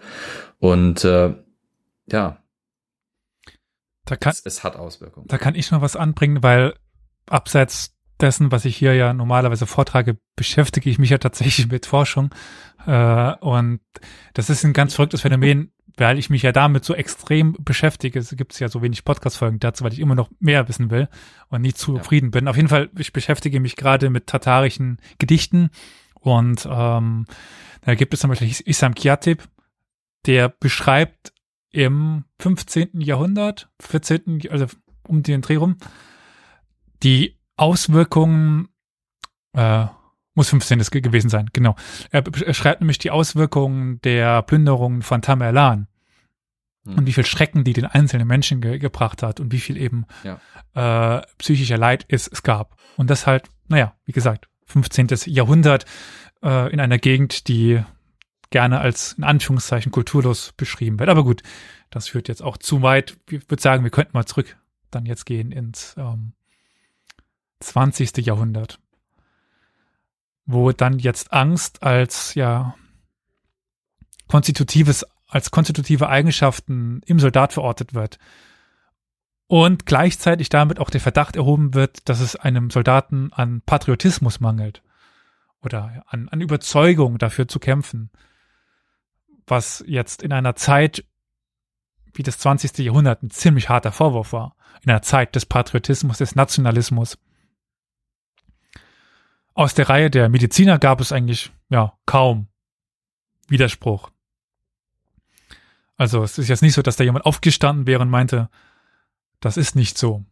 Es war in Deutschland war das, wie gesagt, es gab diesen kurzen Versuch von, von, von Oppenheim, der es versucht hat, auf eine körperliche Ebene zu, zu heben, aber ansonsten gab es keinen Widerspruch. Seit der Einführung der Sozialversicherungsgesetze in den 18, 1880er Jahre hatte sich die Diagnose Rentenhysterie in den medizinischen Fachkreisen so weit etabliert, dass die militärische Form der Kriegsneurose mit der zivilen Form der Unfallneurose gleichgesetzt werden konnte, weil die gab es tatsächlich auch. Prognostisch ungünstig sei allen die, äh, seien alle diejenigen Faktoren, die weit entfernt von der männlich dominierten Schlachtzone auf den Soldaten einwirkten. Wie gesagt, Zitate. Darunter fielen vor allem Liebes- und Mitleidsbezeichnungen, Bekundigungen von Angehörigen und Freunden aus der Heimat, welche die Kampfeskraft um den Genesungswillen des Soldaten zu schwächen vermochten. Hm. Der Berliner Mediziner und beratende Neurologe des Heeres, Max Lewandowski, setzte sich ausdrücklich für eine schonungslose Behandlung der Neurotiker ein. Eine, also Zitat, eine Geringschätzung der Neurotiker muss populär werden, um nicht mit dem Nervenschock noch, um nicht den Nervenschock noch renommierter werden zu lassen. Eine gewisse Hochachtung gestand Lewandowski den betroffenen Soldaten zwar zu, wenn, denn wenn sie vor ihrer Helden, äh, vor ihrer Erkrankung Heldenhaftes geleistet hätten, um dann aber kompromisslos zu folgern, aber in dem Augenblick, wo sie neurotisch werden, sind sie keine Helden mehr. Bezeichnend für diese Entwicklung in der deutschen Kriegspsychiatrie äh, war zudem, den Ort der Schockeinwirkung vom Ort der Erkrankung abzukoppeln. In anderen Worten, je näher man der Heimat kam, desto wahrscheinlicher und gleichzeitig unentschuldbarer un war es, krank zu werden. Es war üblich. Wahnsinn.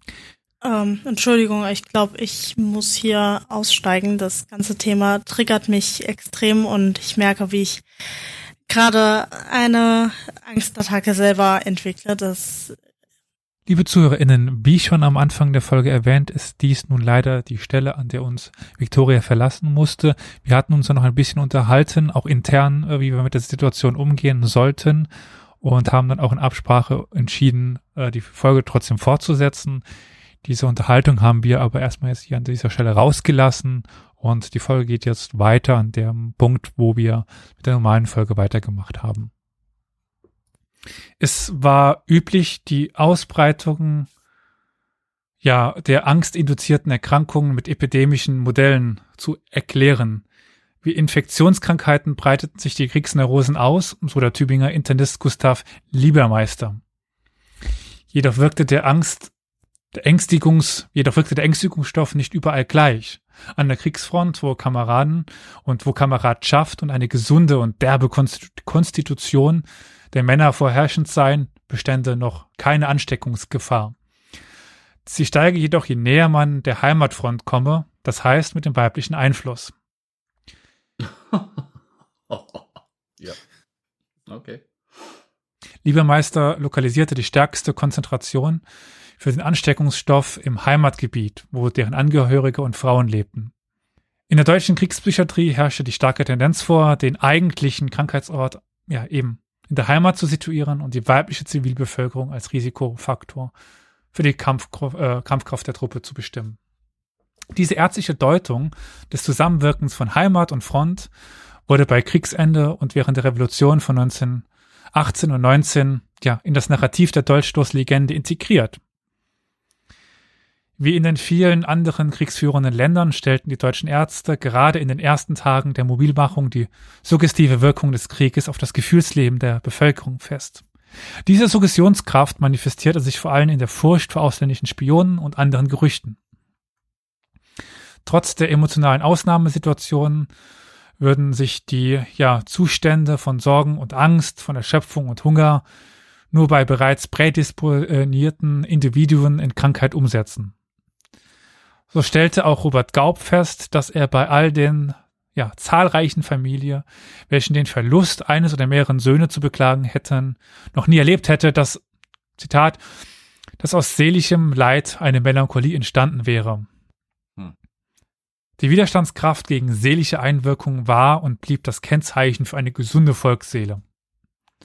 Soweit, ja. Oder in den Worten von Otto äh, Bieswanger, den Schwachen wirft die seelische Erschütterung zu Boden, den Starken reißt sie empor. Oh Gott. Ich kriege ja echt ein Schleudertrauma in der Folge. Vom lauter Kopfschütteln, ja. Ja, oh also die, ganz ehrlich, die Rhetorik ist halt so, so gestrig. Es ist halt wirklich so äh, entrückt, eigentlich quasi bar jeglicher Realität. Unglaublich. Besondere Aufmerksamkeit. Aber, ja? Äh, nur mal, nur mal als, als Bezug zur heutigen Zeit.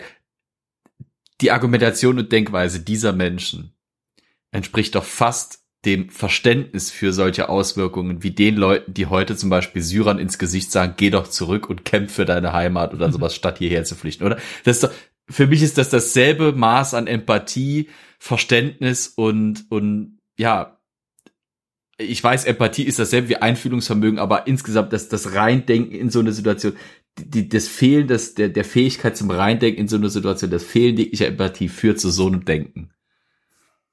Mhm.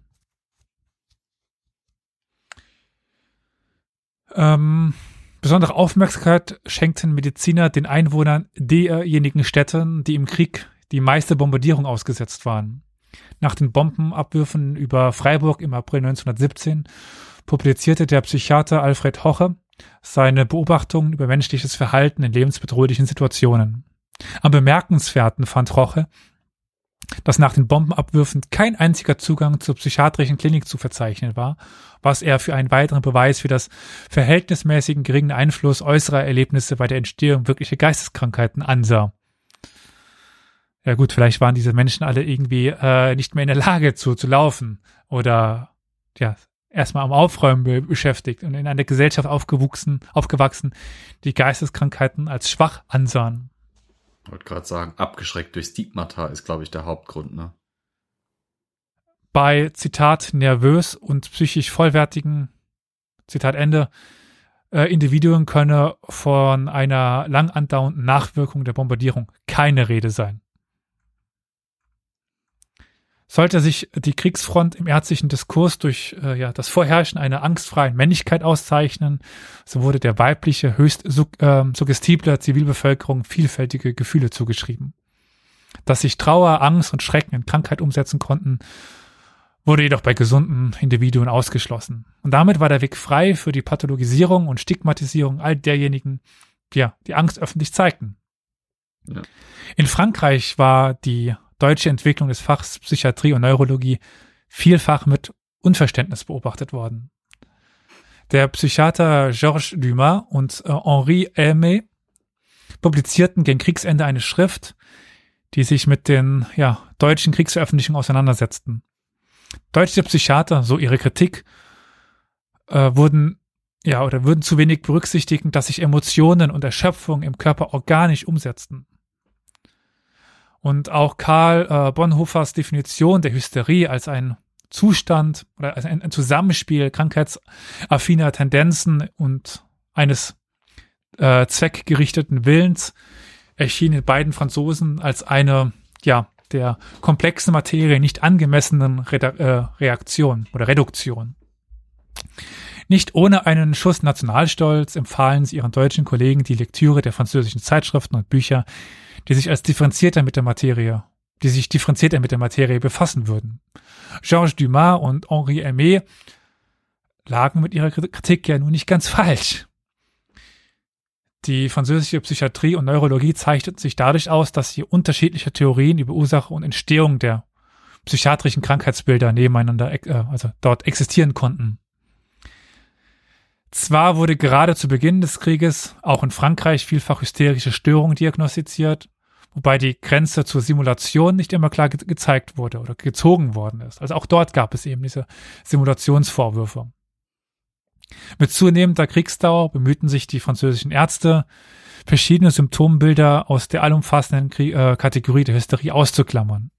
Dass da permanente äh, Luftdruckänderungen durch die Gra äh, Granatexplosion zumindest eine Einwirkung auf, wenn nicht sogar eine Schädigung des Nervensystems zur Folge hatte, schien den meisten französischen Psychiatern unmittelbar einsichtig. Begriffe wurden, begrifflich wurde diese mechanische Einschütterung, Erschütterungen in das ja, Krankheitsbild der Commensation, ich will das jetzt Spanisch aussprechen, aber immer Commensation de la Guerre gefasst. Commensation de la Guerre. Davon abgeleitet. Was heißt denn das? Commensation? Beginn? Kriegsbeginn? Die Erschütterung des Krieges. Ah, Compensation? Nee, Commensation, also mit, mit T. Das ist ah, okay. Com Commontionis. Okay. okay. Davon abgeleitet gab es auch die seelische Erschütterung, die, die, Emotion, die Emotions de la Guerre, die auch einer Patientengruppe ihren Namen, ihren Namen gab. Vielfach wurde auch die Diagnose Emotion Schock gebraucht, die ja doch sehr an den ähm, englischen Begriff äh, Shell Shock erinnert. Waren die, die Kommission die eigentlichen Explosionsopfer, so gegen ja, den Kriegsemotionen ein schreckliches Ereignis, insbesondere der Anblick toter, Kom toter Kameraden und ja, Todesangst voraus. Französische Psychiater beschäftigten sich vor allem mit der Frage, ob man diese zwei Krankheitsbilder voneinander trennen könne oder ob es sich bei dabei um ja ein und dasselbe Krankheitsbild handelt. André Léry brachte die Diskussion zu einem Abschluss, indem er die beiden Sym äh, Symptombilder nicht in Etappen und Heimatlazarett, sondern unmittelbar nach dem traumatischen Ereignis direkt hinter der Frontlinie untersuchte.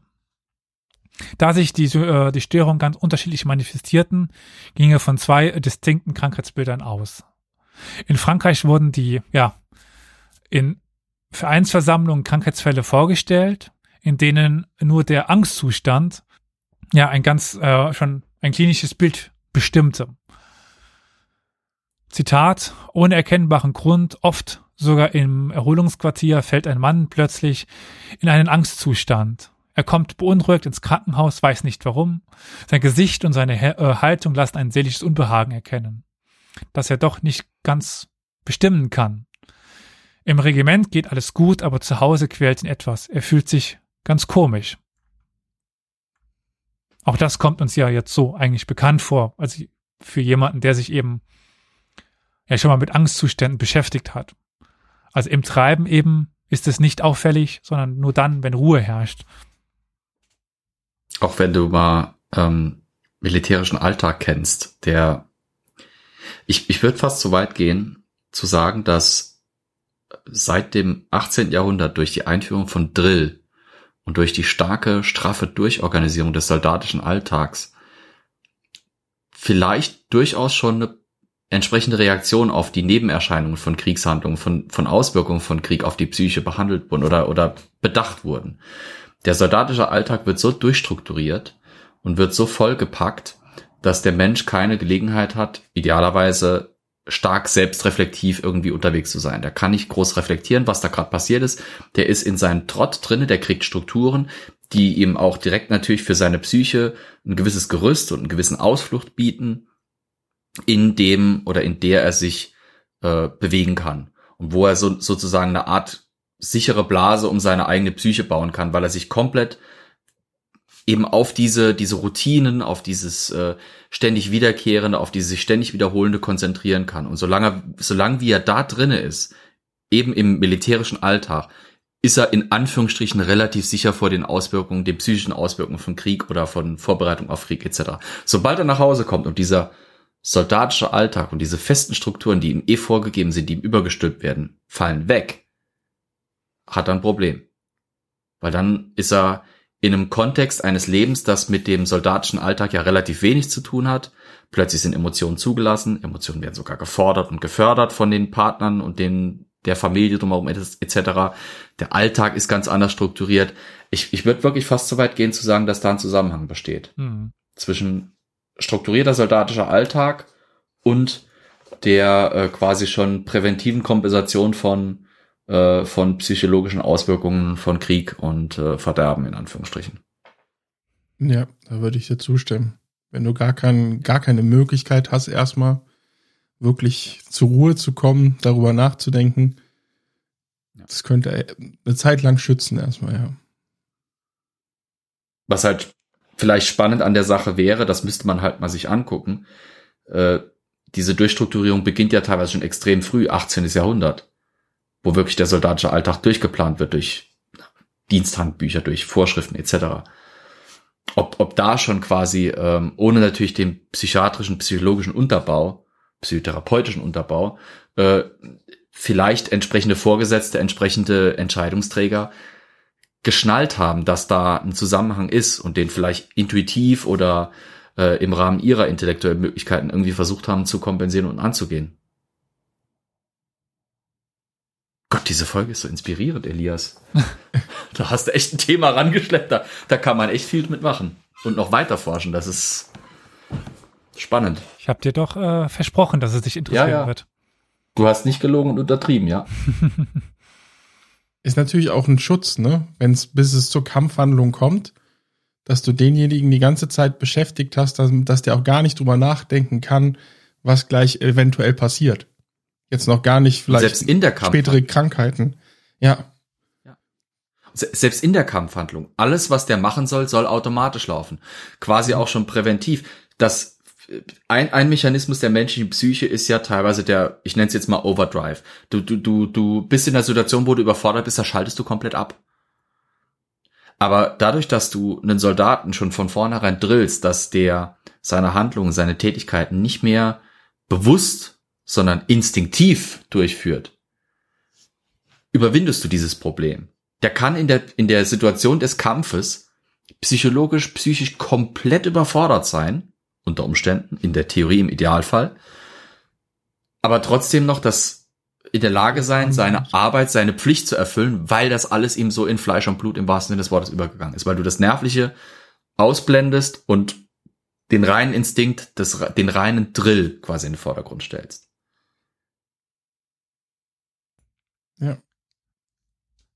Ich würde jetzt noch gerne auf eine Besonderheit eingehen, äh, die es in Frankreich gab. Mhm. Da wurde nämlich Kriegsangst nicht alleine als militärische Erkrankung geschrieben oder gesehen. Das Angstgefühl bildete vielmehr eine Brücke zwischen den Kriegserfahrungen von Männern an der Front und Frauen in der Heimat. In ihrer Symptomatik und ihrem Auftreten unterschieden sich zwar Kriegsängste an der Front und in der Heimat, aber eben nicht wirklich, nicht so viel. Also sie, sie unterschieden sich ein bisschen, aber nicht so viel, als dass man sie trennen sollte.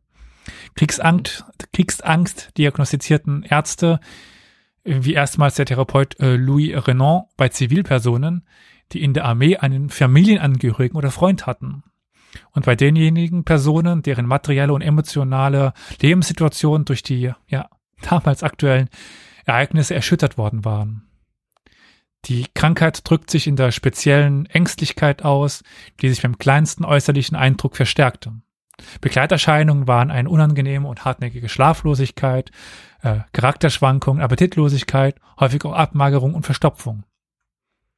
Jetzt, wenn man es modern bezieht, ähm, auch eine Nachahmung von Symptomen, eine, ja, eine Schlappheit, Schwindel, Schweißausbrüche und ähnliches. Kommt man dann ins Feld der Psychosomatik. Ne? Ja. Dabei handelt es sich um Ängste, deren Auftreten und Verlauf in direkter Beziehung zum Kriegsgeschehen standen. Während des Rückzugs von äh, Charlois zur Zeit der Luftangriffe auf Paris, während der Mahnschlacht und der Champagne-Offensive, so Renan, seien Angstzustände besonders gehäuft und akut aufgetreten in der Zivilbevölkerung. Analog zum Kriegsgedanken bei Soldaten wurden die Ängste der Zivilisten nicht mit Hysterie gleichgesetzt, sondern als eigenständiges Krankheitsbild betrachtet. Sie gehörten auch mehr an den Aufgabenbereich des Allgemeinmediziners als des Psychiaters. Ausgelöst wurden diese Ängste, zu, äh, Angstzustände von neurologischen äh, Störungen des Sympathikus, weswegen Renan sie unter der funktionellen Störung einordnet, um deren Ursprung man noch nicht, ja, noch nichts genaues wisse, so seine Aussage. Also ist ja heute noch so. Also die Corona-bedingten Angst- oder Überlastungsstörungen sind ja häufig durch eine Fehlschaltung des Sympathikus äh, bedingt. Mhm. Den man dann erst wieder eben polen muss. Die zur Krankheit äh, prädisponierten Momente spielten in der Beschreibung solcher Krankheitszustände eine untergeordnete oder zu vernachlässigende Rolle. Angstzustände traten bei Zivilisten besonders dann auf, wenn sie unmittelbar in Kriegshandlungen involviert waren. Das ist ja wiederum verständlich. Ich wollte gerade sagen, das macht durchaus Sinn. Ja. Ebenso wie in Deutschland sahen auch französische Ärzte in den Städten, die mehrmals bombardiert worden sind, ein geeignetes massenpsychologisches Untersuchungsfeld. Hier schienen sich Kriegserfahrungen von Militär- und Zivilpersonen zu ähneln. Eine Untersuchung über Nancy, das mehrmals bombardiert worden war, wollte etwa aufzeigen, wie Frauen, Kinder und alte Personen auf Angst und Schrecken reagierten. Und hier standen nicht bestimmte, als normal oder anormal qualifizierte Verhaltensweisen und psychische Reaktionen im Mittelpunkt, sondern vielmehr die Frage, wie sich Emotionen wie Schrecken und Angst im Körper umsetzten. Also, welche Folgen sie eben haben, welche Symptome sie haben, welche Auswirkungen sie haben. Mit der Anerkennung der Kriegsangst als militärische und zivile Krankheitsform wurde der Krieg als Krankheitsursache aufgewertet. Eine individuelle Prädisposition der Feigheit oder Ängstlichkeit trat, trat dem gegenüber in den Hintergrund, anders als in Deutschland. Ungeachtet ihrer nationalen Zugehörigkeit hoben Psychiater aber zwei Phänomene besonders hervor. Zu einem überraschte sie die große Zahl von Personen, bei denen Störungen ohne sichtbaren organischen Befund aufgetreten waren – ja, Psychologie ist eben, oder die Psyche, äh, die Psyche ist nicht unbedingt körperlich bedingt, oder im sel eigentlich in den seltensten Fällen. Zu anderem erstaunt sie die Form, äh, die Formenvielfalt der Krankheitsbilder, deren Pizzerie sowie, ja, die Spezialisten als auch die Öffentlichkeit beeindruckte. Also was, also wie viele Ausdrucksformen es von der Angst denn dann am Schluss gab. Die Kriegspsychiater waren zumindest, waren zunächst mit zitternden, gelähmten oder sich verrenkenden Körper äh, konfrontiert. Dass es sich dabei um Ausdrucksbewegungen der Angst handelt, die teils auf akute, teils auf permanente Erschütterungen des Körpers, der Nerven oder der Seele im Krieg zurückzuführen äh, werden konnten, wurde nicht in Frage gestellt, zumindest in Frankreich nicht. Sie kreisten, so kreisten zahlreiche Kriegsgeschichten um soldatische Angsterfahrungen. Wie Kriegspsychiater diese äh, Erfahrung deuteten, war dann aber höchst unterschiedlich. Die Pathogese der Erkrankung war die, ja, meist und häufigst diskutierte und debattierte Frage. Sie stellten zugleich das Problem der Angst oder die Frage nach der Angst neu. Konnten die Schockwirkungen des Krieges Soldaten in solche Angstzustände versetzen, dass diese Krankheit, dass diese in Krankheit umschlugen? Und wenn ja, welche Qualität und Intensität mussten diese besitzen? Des Weiteren stellten die erkrankten Soldaten die Frage nach der Definition von, Männlich von Männlichkeit neu. Von der Erkrankung waren sie noch die Helden des Vaterlandes, aber jetzt eben waren sie betroffen.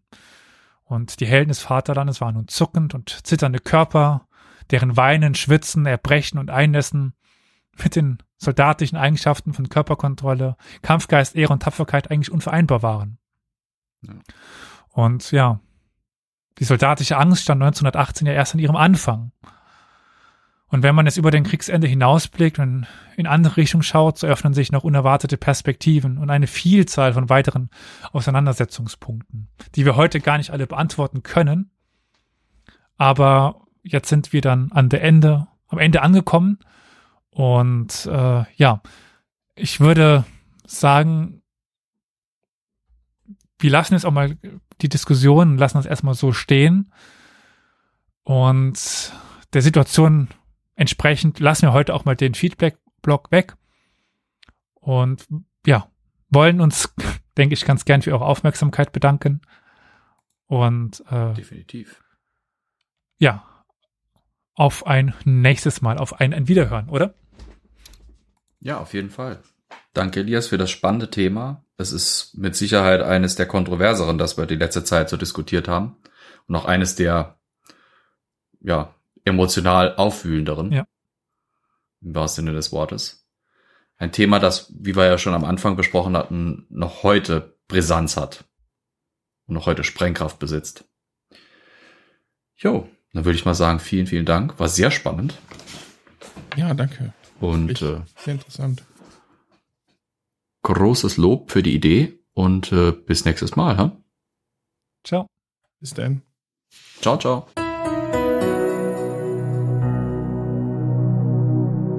Historia Universalis ist ein kostenloser Podcast.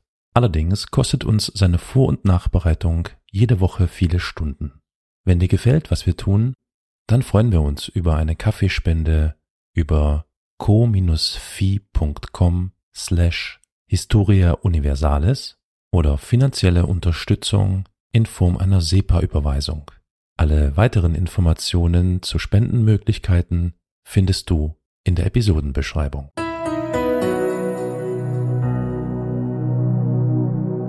Ein Faktor, den man nicht ignorieren sollte, äh, der einen Einfluss auf die Auswirkung, auf die Ausprägung von verschiedenen psychologischen Nacheffekten hatte, eben war auch der, der Faktor der Doktrin. Wie werden die Soldaten eingesetzt? Das heißt, ähm, wie lange sind sie an der Front? Wie, wie äh, oft oder wie lange dürfen sie von der Front weg? Und da gab es einen deutlichen Unterschied, nämlich dass die Franzosen im Ersten Weltkrieg ein ausgeprägtes Rotationsprinzip hatten. Das heißt, die Soldaten waren eine gewisse Zeit an der Front und für eine gewisse Zeit dann weg von der Front, während die Deutschen das Rotationsprinzip nicht hatten.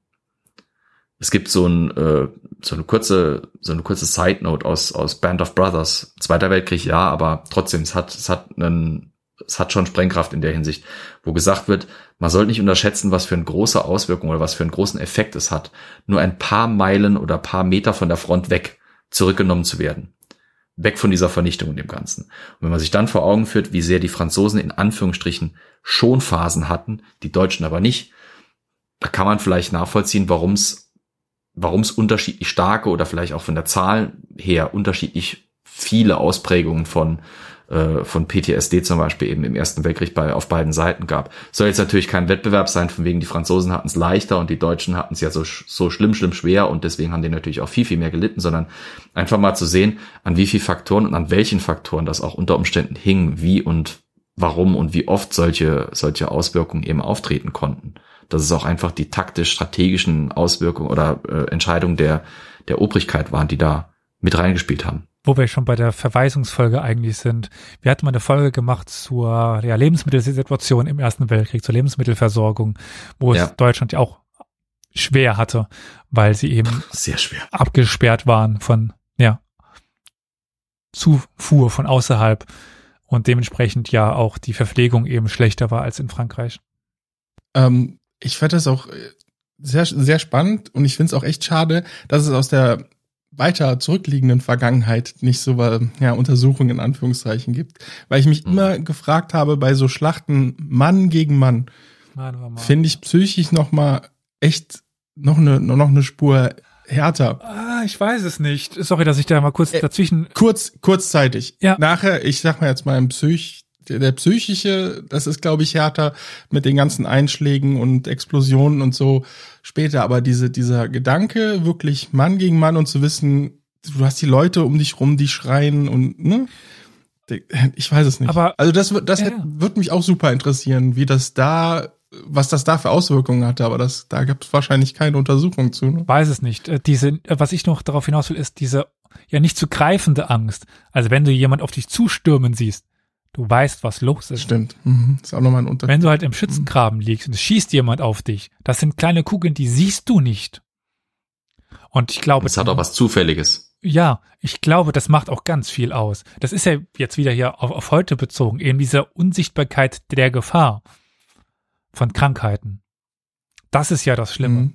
Also nicht das Erkranken selber löst das aus, sondern eben die Gefahr, dass man erkranken könnte, die Gefahr, dass man getroffen werden kann. Ja, klar, es gibt Armbrüste und es gibt äh, Bogen und so weiter. Aber wenn du halt auf einen Kämpfer zuläufst oder, der, oder du kämpfst mit jemandem, A, bist du dann gerade tatsächlich im Tun und mhm, äh, stimmt. es ist halt meistens auch, auch, nicht über Tage und Monate ja. so gestreckt und es, in den Kriegen. Ja. Es ist halt eine greifbare, eine, eine sehbare Gefahr, die ich jetzt nicht kleinreden will, überhaupt nicht. Aber ich könnte mir vorstellen, aber ich bin halt leider kein äh, Psychologe, ich könnte mir vorstellen, dass es da schon einen Unterschied gibt. Aber äh, dazu müssten wir auch da könnten wir wieder theorisieren, inwiefern zum Beispiel das äußere Erscheinungsbild eine Rolle spielt.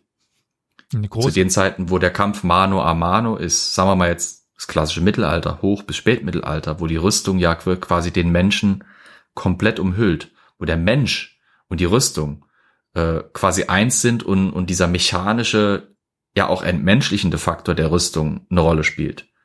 Vielleicht hat das ja Auswirkungen, vielleicht ist es auch deswegen, dass eben mit dem Ausgang des Mittelalters nochmal die Kriege ein Stück brutaler werden, könnte man so eine leichte Theorie formulieren, die wahrscheinlich leicht zu widerlegen ist, aber es wäre vielleicht mal ein interessanter Gedanke oder äh, dass man vielleicht sagen könnte, gerade weil vielleicht zum Beispiel im Mittelalter sich die kämpfenden Kombattanten in die, in die gegenseitige Situation gut einfühlen konnten, hatte man das System mit Gefangennahme statt Tod statt also quasi das das ehrenwerte Gefangennehmen statt jetzt direkt dem den Schädel einzuschlagen oder so. Vielleicht könnte man auch die Theorie aufstellen, ähm, dass Uniformierung da eine Rolle reinspielt. Wenn das Individuum in der Masse verschwindet und das Individuum durch die gleiche Uniform ersetzt wird, entmenschlicht das natürlich den Gegner und macht es überhaupt dem Menschen erst möglich, diese Kampfhandlung, diese Brutalität zu entwickeln und an den Tag zu legen, die gefordert ist, die in dem perversen System des Krieges eben notwendig ist und zweckmäßig ist, um Erfolge zu erzielen. Da könnte man mit Sicherheit die ein oder andere Theorie aufstellen und, und mal nachgucken. Hm. Ja, aber auch die andere Seite, also was passiert vor dem Krieg, äh, vor der Schlacht in den eigenen Reihen? Ja. Äh, Kriegsgesänge, Kriegstänze, Alkoholisierung. Alkoholgenuss. Drogen. Ja, genau, Alkoholgenuss. Ja. das ist ja auch ganz Auf jeden Fall. Ja. Es, es, es gibt da so interessante Dokus über den Ersten Weltkrieg, wo Franzosen, äh, französische Zeitgenossen, also französische Zeitzeugen drüber sprechen, dass eine der wichtigsten Sachen war der Pinard, der Fusel. Weil ohne ihren Fusel konnten sie nicht in Kampf ziehen. Weil Alkohol enthemmt. Das ist mhm. ein wichtiger Faktor. Alkohol enthemmt, Ritualisierung von Töten enthemmt. Entmenschlichung des Gegners enthemmt. Warum, warum hat man denn Propaganda, die auf allen Seiten, das, zum Beispiel im Zweiten Weltkrieg wird das ja relativ deutlich. Da hat man Propaganda, die äh, Ideologie unabhängig, mhm. also sowohl bei demokratischen Staaten, bei faschistischen, kommunistischen, egal welchem Staat, findest du extrem viel Propaganda zur Entmenschlichung des Gegners, zur Dämonisierung, zur Animalisierung des Gegners. Ja. Weil klar ist, dass dem, wie, wie wir es schon gesagt haben, dem Menschen ist es eigentlich generell eher zuwider, andere Menschen zu töten. Wenn die aber entmenschlicht sind, wenn quasi diese, diese ethisch-moralische Komponente, auch diese empathische Komponente weg ist, dann ist es möglich und dann wird es auch leichter. Warum schießen wir denn heute zum Beispiel? Erinner dich mal an deine Bundeswehrzeit, Olli. Hast du auf, auf, auf Zielscheiben geschossen, die wirklich überzeugend wie Menschen ausgesehen haben? Ich glaube nicht. Nee, natürlich nicht. Nein. Die haben vielleicht menschliche Umrisse gehabt. Die haben vielleicht wie Comic-Versionen von Menschen ausgesehen. Das waren vielleicht auch einfach nur runde Zielscheiben. Weil dann funktioniert's. Ja. Wenn da vorne ein Typ steht, der dir winkt, wo du dir vorstellst, fuck, ist der vielleicht genau wie ich? Hat er auch Frauen, Kinder? Steht der auch auf, keine Ahnung, Animes oder was weiß ich was? Mag der auch Wackelpudding oder sowas in der Richtung? Dann wird's, dann wird's ein Problem, weil da fängst du an zu denken. Dass die krasse Realität ist, Idealform von Krieg bedeutet weniger denken, Ausschaltung von menschlicher Empathie und eben die Reduktion auf ja, mechanische Handlung, wenn du so willst. Hm. Tja, wie du schon sagtest, Flo, da hat der Elias es geschafft, zum Denken angeregt bei dieser Folge. Viele Gedanken. ja, die da jetzt im Kopf kreisen. Das wird noch. Ich bin mal gespannt, was für Rückmeldungen wir, ob wir und was für Rückmeldungen ja. wir kriegen, weil ähm, das ist schon ein interessantes Feld. Ja, gerade die psychologischen Erkrankungen, nicht? Das ist so ein ein, ein Problemfeld auch in unserer Gesellschaft, immer noch, leider. Also wie gesagt, ich mache. Ja, wir haben jetzt auch ein bisschen so äh, aus unserer Zeit so darauf geguckt, mhm. wie die auf die ja, Krankheitsbilder und so gekommen sind. Mhm. Das war natürlich auch ein bisschen der Zeit geschuldet, ja. ne? was man wusste und ja. der Gesellschaft. Ja. Ich meine, das war ja, das war ja nicht nur so, dass die Soldaten vor diesen Doktrinen und Propaganda Ideen durchdrungen waren. Es, es war ja auch, es gibt ja immer wieder mal Berichte, wo äh, so krasse Fälle. Ich weiß, es muss nicht unbedingt. Ich meine, wir, wir müssen uns ja vor Augen führen, wir haben jetzt viel über Kriegszitterer geredet, aber ich, ich nenne es ja lieber PTSD, weil auch wenn es auch wieder so ein schwammiger Sammelbegriff ist, es, es, es ist insofern besser, weil es für meine Begriffe, weil es halt eben nicht nur das alles auf den Krieg reduziert. So mhm. solche Auswirkungen hat es ja auch im Zivilleben gegeben. Klar. Sei das, wenn Katastrophen waren oder sowas. Äh, ich erinnere mich an eine Story, dass äh, eine der, war es ein Offizier der Titanic, damals äh, zu seiner Familie zurückgekehrt ist als Überlebender. Und äh, die Story geht halt so, dass seine Mutter ihm quasi die Tür ins Gesicht geschlagen hat, als er zurückgekommen ist als Überlebender, weil die Mutter eben vor diesem Vorstellungsbild durchdrungen war, er als Offizier muss mit dem Schiff untergehen, um anderen das Leben zu retten. Auch diese, dieser hm. Gedanke des, des Selbstopfers für eine abstrakte Ideologie oder sowas, das ist uns ja heute, ich würde sogar so weit gehen zu sagen, gerade im deutschen Kontext ziemlich ausgetrieben worden. Oder nicht, also nicht, nicht durch unbedingt Fremdauswirkungen, sondern auch durch eigene Erfahrung einfach. Mhm ausgetrieben worden. Wir, ja, wir haben genug Erfahrung sammeln dürfen innerhalb von 80 Jahren, um zu merken, dass das echter Bullshit in vielerlei Hinsicht ist. Aber mit dem Kreuzfahrtschiff, wo der Captain direkt abgehauen ist, ich komme nicht auf den Namen, Concordia, ja. glaube ich. Costa Concordia. Das war dann heut, heutzutage doch auch sofort der Gedanke, wieso ist der nicht auf dem Schiff geblieben? Ne? Es ist noch nicht ganz weg, ne? Also es ist spannend zu sehen, mhm. wie, wie und wie gesagt, auch wieder bei der Flüchtlingskrise. Ne? Eine Gesellschaft, die eigentlich diese ganzen Sachen ausgetrieben hat in der Masse, wirft plötzlich mhm.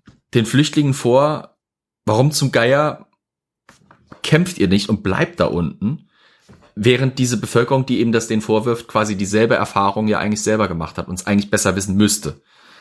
Äh, äh, die menschliche Psyche ist faszinierend. und verstörend. Ja. Und es ist so ganz schön scheiß Ding äh, in, in der Lage, sowohl positiv als auch negativ. Ja, und um es auf eine positive Note enden zu lassen und laut Sigmund Freud voll mit Penissen. Ich weiß nicht, ob Sigmund Freud positiv ist, aber äh, ja. Ja, aber es war voll mit Penissen und Penis sind immer was Positives. Okay, wenn du das sagst. ja, sorry, ich hatte diese Woche einen Kunstkurs, äh, wo ich zwischendrin mit runtergefallener Kinnlade saß, äh, weil es viel Freud gab und äh, ja, naja. Also Freud ist mittlerweile auch äh, überholt, nur aber egal. Definitiv. Der ist nicht nur überholt, der ist schon als kleiner Fleck im Rückspiegel weit verschwunden. Ja. Gut, damit auch dieser Nachklapp, denke ich, erstmal fertig, oder? Habt ihr noch was, was ihr loswerden wollt? Nein. Im Moment nicht, danke. Dann, ja, verabschieden wir uns ein zweites Mal. Tschö, die zweite. Tschüss.